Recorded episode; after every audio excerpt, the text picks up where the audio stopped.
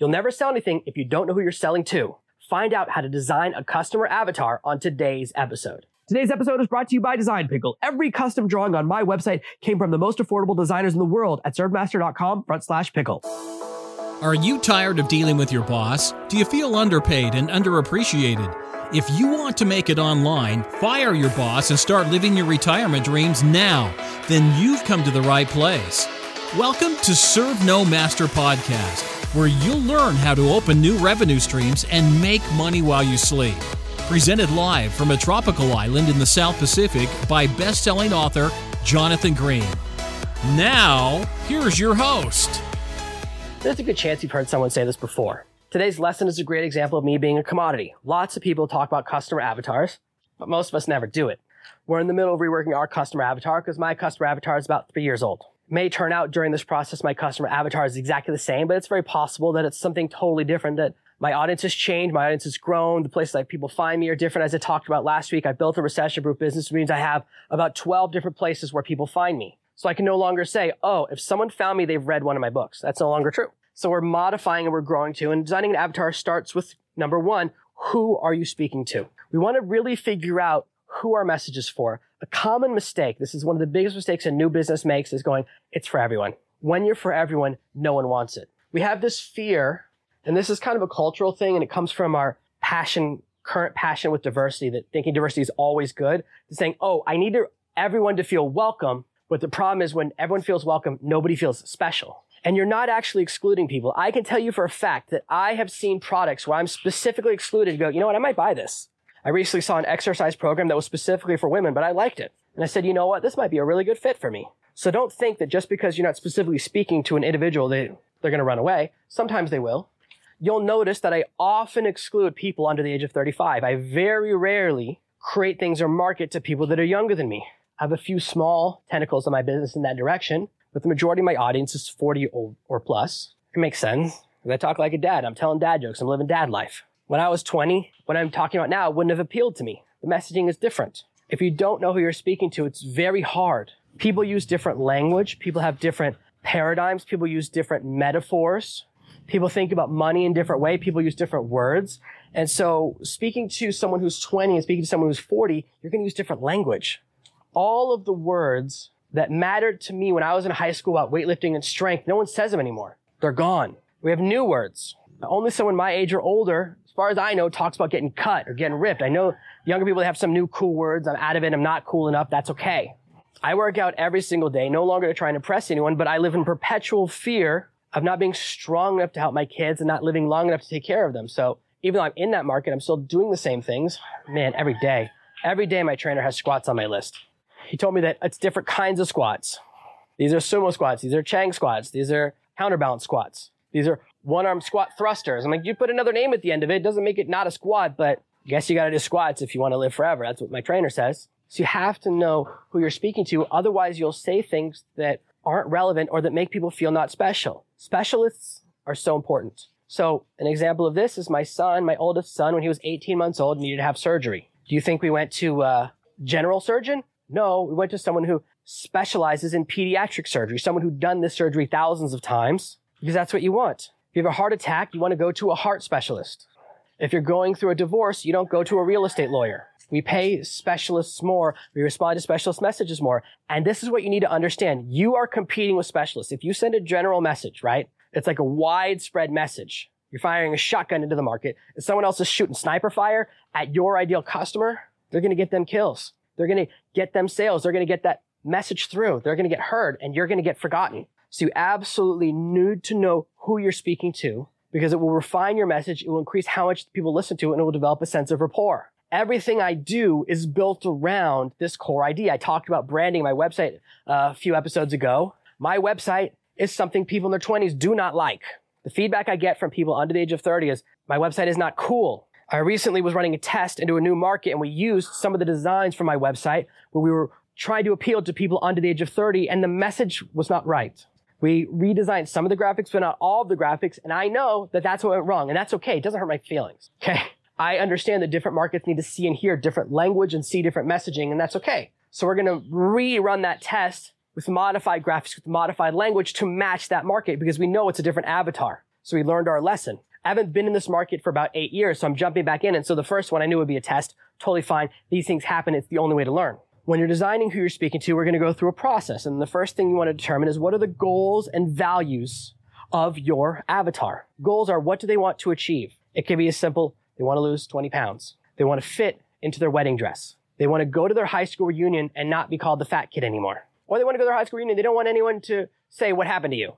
Or it could be, like me, they want to be able to play with their kids. They want to live longer. If you wrote an entire sales letter that I saw it was all about looking good for your high school reunion, it wouldn't resonate with me the same way. Hey, you need to connect with your kids. You need to be strong enough to play with your kids. You need to be strong and have healthy habits. Your kids will develop healthy habits. One of those resonates with me and one of them doesn't, but other people, the other message resonates. That's why you need to know who our avatar is. And so goals are what they want to achieve and values are things they believe or that they hold to.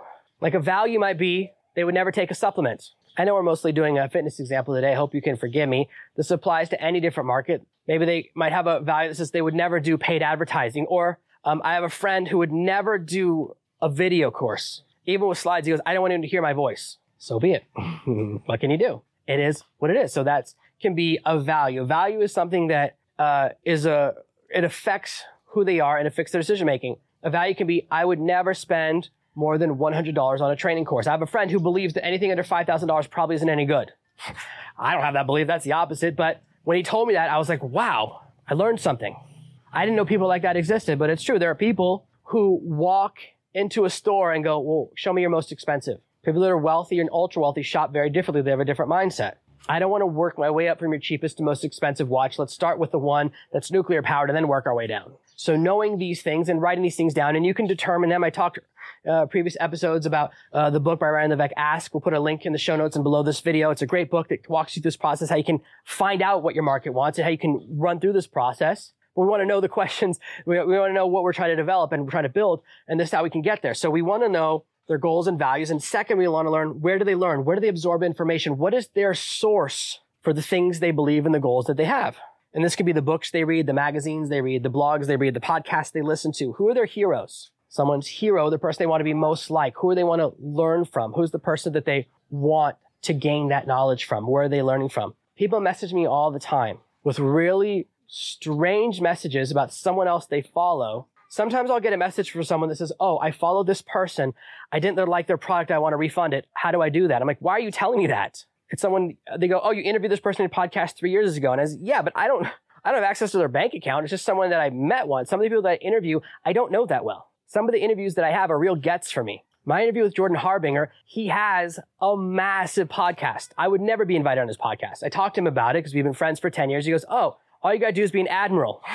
Admiral and up is what he looks for. That's the level. Admiral, movie star, millionaire author. I said, okay, maybe someday I'll get there. But he appeared on my show. That's a big get. Knowing who someone's heroes are, who they're listening to, will help you understand the way they think and the way they speak. And this can apply in any market. If someone's hero is Mr. Universe, it's very different than if their hero is the guy, kind of guys on the cover of a men's health magazine. Men's health is a different body type. Both of the people are in ma- great shape. One is very strong with massive, big looking muscles. And one of them is, mm, there's a little bit more leanness to it. And they're two different body types. Both are in excellent health. Or maybe the gurus you follow, you're a really big fan of like Magnus Magnusson and World's Strongest Man. I used to watch World's Strongest Man all the time when I was younger. I don't watch it as much anymore. But it's really fascinating watching some guy like rip a coin in half or throw a keg over a wall. If that's who you're interested in, there's only one skill that matters to you, and that's pure strength. People that follow World's Strongest Man and go to strength gyms, and I used to train at a strength gym, they don't care how they look. Doesn't matter. They only care what they can do. Can I pull a Zeppelin with my teeth? Is a yes or no question. And you can't do that and focus on building your six pack. It's different. What types of events do they go to? Where do they meet other people? What type of conferences are they going to? This will tell you what type of messaging they're listening to. I'm very, very particular about the type of conferences I go to. I get invited to conferences all the time, usually as an attendee. I don't, I don't speak anymore because it's too much of a put out. I live too far away. And oftentimes the speakers are from all these companies that have, I have no interest in. I'm only interested in hearing from a number one. I'm not interested in hearing from someone who's head of marketing at a multi-billion dollar company because what they have to say is irrelevant to me because they're not like me. I'm a leader. My company might be small. I actually uh, was filling out a form yesterday and I found out that I'm considered to be a medium-sized business now. Small businesses under 10 employees. Now that I have 11, they go, Oh, you're a medium-sized business. And I said, Yay, I'm a winner. As something, a revelation for me. I never thought of it that way. I still think I'm a small business. I think, when I think of a medium-sized business, I think of 500 people, right? But This one particular chart was like that. And I said, okay, that's interesting. The events I go to, because I only want to be at events where other entrepreneurs, I'll talk to an entrepreneur with no employees far longer than I would talk to someone who's vice president of a multi-billion dollar company because we're not in the same world. We're not speaking the same language. We don't have the same goals. So those conferences, if you know what I'm going to, then you know a lot about me. You know how to speak to me. And you also want to have an area for other. Maybe they have other sources of information. Maybe there's someone who, uh, for example, everything they know about dating, they learned from a couple of specific movies, right? We've all seen that. Most of us have been on a date in our lives that reenacted a movie or television show we'd seen without, maybe without realizing it, it's subconscious. But if you look back, you go, wait a minute. I did see that in an episode of Seinfeld or an episode of this TV show or that TV show. Where people gain their information affects their paradigm. It affects the image and the lens, the prism through which they see the world. The next thing we want to learn is demographics and psychographics. We want to learn details, how their name, how old they are, what's their gender, what's their relationship status, do they have children, how old are their children, what is their occupation, how much money do they make, what's their education level. It may be important for you, depending upon what you do, to know about their politics and religion. Here's something really interesting. At least it's interesting to me. I know a lot of people in the survival space. I love the survival space. My favorite space to talk about because I like writing emails about zombie attacks and apocalypses and all sorts of things. Of course, the market right now is exploding because everyone thinks it's time to hide. So everyone's really in a survival mode. Survivalism is a super hot niche now, but I've always found it fascinating because I like to read science fiction books and I get to write science fiction when I'm writing those types of sales letters and those types of emails. It's very fun for me. And that's why you'll see in some of my examples, I talk about it and it can be very important. So every time there's a lot of people in the early 2000s and in the teens built really big survival companies that were all about the Democrats are destroying America. Sorry to say anything political. Anyone who had a domain or a name that made it clear their political stance went out of business when a Republican was elected. But all of the companies that didn't, they just had like stay alive or survival company name that was generic. What they did was copy and paste they did a, co- they did, actually, they did a copy and replace. They did search for the word Obama and replaced it with the word Trump across their entire website. That's all they did. And they changed their advertising to the other side of the political spectrum. They didn't change anything else. I know these guys. I know exactly what they did. Their sales went up 14%. They were selling to a different customer at the other end of the political spectrum. So if you're in a market where politics specifically matter, I want you to think about that. They're selling to both sides. And the next time there's an election, you know what they're going to do? Change the name out again because that's all they have to do. They could do find and replace and change the word right with left and then left with right, conservative with liberal or whatever term you want to use, capitalist with socialist. They do a shift and everyone whose president loses that election, which is half the population usually, they start buying stuff because they're convinced that this is the president who will bring about the apocalypse. And for the past 20 years, this has happened with basically every election. So you may be in a situation where the religion and politics of your audience matters. For me, it doesn't matter. I don't care. I could care less about your politics. I really don't because I care about you.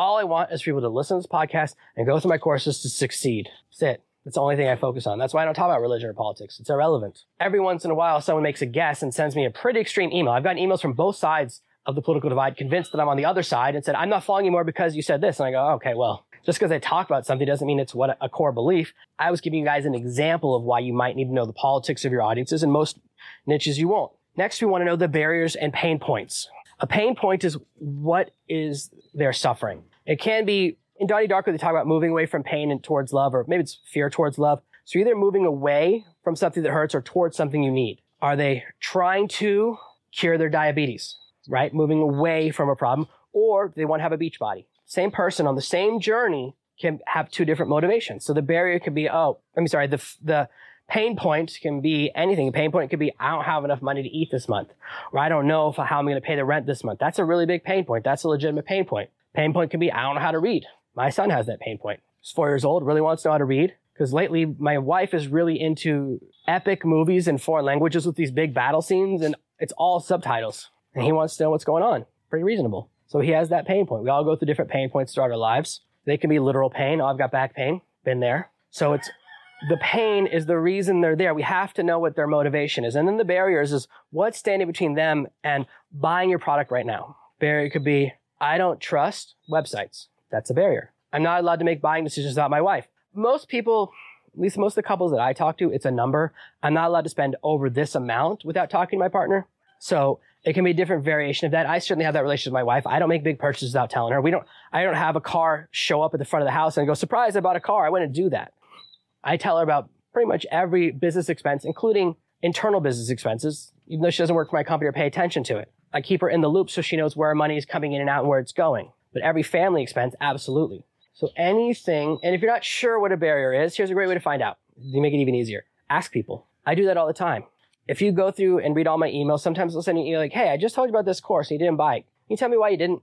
What was missing? What did I do wrong? What were you looking for that wasn't there? And the answers are very illuminating. Sometimes they'll just go straight up, can't afford it right now. Sometimes they'll say, Jonathan, I bought a bunch of your courses. Sometimes people say, I, I don't understand why I would need this thing. I don't have that problem. I have this problem. I read all of those emails. They're really helpful to me because I want to know if my audience has changes and I'm sending the wrong message. Because if you're focused on a pain point your audience doesn't have, here's an example. When I first started building Serve No Master, a significant portion of my audience was women who'd had their first child, didn't want to go back to work. They respond to very different language to a military officer who just put in their 20 years, is entering the civilian world and not sure what to do with themselves, but they've been a leader for so long, they don't know how to be a follower. And they don't want to be a private contractor or a mercenary or a security guard or bodyguard. They both might need the same course, but they need different language. They have different needs. They're a different type of person. If we don't know who we're talking to, we don't know those differences, we can send out the wrong language. And finally, we want to know the direct objections to buying. So barriers are things that are holding them back from achieving that success. Okay. The reason they haven't been able to take that action. Okay. I want to start a new business, but I don't know how. I'm not allowed to do things that my wife or my family's in a particular situation, whatever it is, right? These are the barriers taking action. I want to lose weight, but the barrier is I like to eat food that's bad for me. I'm guilty of that. Believe me. I don't talk about it very much, but I'm on a really strict diet and it's hard for me to stay on it. I slip a little bit here and there, so that's a barrier. You may think, that I'm bragging because they talk about having a personal trainer. I have a local trainer from my local area because I need one because the nearest doctor who's qualified or any good is two boats away. And right now we're not even allowed to go. We're not allowed to travel to there. I'd have to go through two sets of quarantines, 28 days to get to my doctor. And even then it'd be very hard to get to them because they're all busy with other stuff. So I have to take control of my personal health because of my decision to live in the middle of nowhere. There's pluses and minuses to everywhere. So a barrier can be they don't have access to something that they don't how to, we lack knowledge or that we don't have the resources. All of those could be barriers. And finally, we have objections to buying, which are more crystal clear. Objection to buying could be as simple as, I don't think I have that problem. I don't think your program will work for me. I'm not tech savvy. I'm not really good at websites. I don't want to wait two weeks for DVDs to come in the mail. I get emails about that. Sometimes I don't, I actually don't know how to do that. I mean, I understand how you can set up with a system, but I've never done that where I've converted my courses into a DVD that you can get in the mail. But every once in a while, I get someone who goes, oh, I wanted to buy your course, but I don't want to wait two weeks for DVDs to come. I'm like, it's instant delivery. It's a membership site, dude. That's why I say it in every sales page to make it clear. Because the last thing I want is for someone to go, I never got the DVDs, refund or chargeback. You didn't send me what I bought. I don't like disappointing people, so I try to be really clear up front with what they're getting. Once you know people's objections, you can answer them. If you listen to some of my lessons about writing sales letters or landing pages, some of the other episodes, I call them lessons because I'm giving you guys good teaching here we can create bonuses that answer that specific objection. Some of my courses, I might say, oh, here's how you can succeed using this program without having to spend a bunch of time. Here's a shortcut. And that's a bonus because people go, I don't have a lot of time. They say, oh, I need to hire someone to help me on this program, but I don't have time to do that. I have a limited budget. Here's how to hire someone quickly on the cheap. That could be a bonus. A bonus for a fitness program, I mentioned this recently, is I love the weight loss program. I love that you give me all these recipes, but I struggle with going to the grocery store. If you go and try and create a, a shopping list, it's hard. I don't want to do that. So if you go, oh, we have a pre-written shopping list for you. We have exactly what you need to buy every Monday so that you have food for the next seven days. Your recipes are in order because we also provide a bonus of a meal plan. So you're answering that objection. Or you can just answer the objection in your language by saying, this is delivered instantly. They don't have that objection. People don't buy it because it's not DVDs. So that information allows you by knowing your avatar, you can communicate with a laser on your correct audience. You can have better messaging, better relationships. You'll get more replies to your email. And most importantly of all, you'll make more sales. Thank you for listening to this week's episode of Serve No Master. Make sure you subscribe so you never miss another episode. We'll be back next Tuesday with more tips and tactics on how to escape that rat race. Head over to servenomaster.com forward slash podcasts now for your chance to win a free copy of Jonathan's bestseller, Serve No Master. All you have to do is leave a five star review of this podcast. See you Tuesday.